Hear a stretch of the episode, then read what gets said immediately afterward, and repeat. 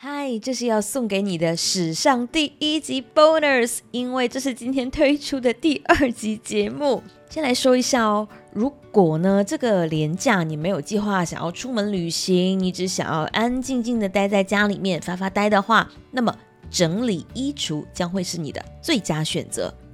那先说点题外话，其实这一集呢。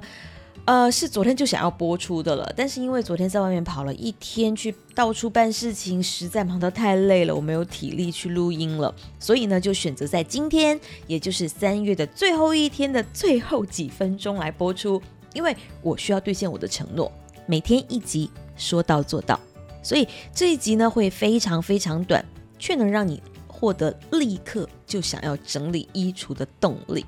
那么看到标题，你可能会以为说我又要推荐给你断舍离的好办法了，哈哈，当然不是啦。因为这一集啊，我是想要邀请你去发现什么样的衣服才能更好的诠释你自己。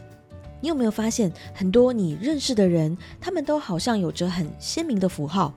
例如，你看到某位明星，哪怕他是戴着口罩的，你也能从他的穿着、饰品，甚至是一些举手投足的小动作，都能立刻认出他是谁呢？对了，因为他创造了一致的形象，他用看上去简单，甚至是重复类型的服饰，让自己的这个形象反复的出现在大众面前，从而让大家成功的记住了他和他的形象。那想一想，Michael Jackson 他的帽子、眼镜跟皮裤，你就知道了。也就是说，你需要做的就是增加你的辨识度。所以你只要留下那些能一眼看出来就是你的东西，这样就够了。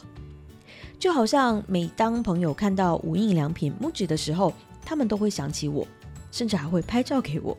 因为我的衣服甚至是我的生活用品几乎都是 MUJI 的。因为我觉得它能很好的诠释我的气质、我的品味、我的生活态度，能很好的帮我把更好的我展现出来。所以你也一样，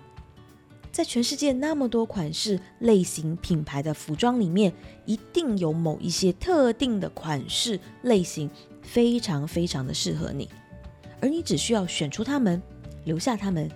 然后其他的不论是你想要选择二手转卖还是送人。那都可以，因为你才是人生的主角，你才是你生活的中心。你并不需要那些更多的用不上的东西来占据你的生活、你的衣柜，让他们成为控制你心情的东西。这些东西，他们不该成为你的中心。你需要的是要能衬托出你是谁，并且能让你感觉更好。能让亲友、同事，甚至是你的粉丝们一眼就能够辨识出你是谁，那就够了。这就是我在今天 bonus 里面想要送给你的全部，因为我相信你就是主角，你会用最适合你的东西打造出你最独特的自我形象，而这个美好的自我形象会让你更加的成功。加油！好啦，那就祝福你的四月一切顺利。女人动起来，我们。明天见。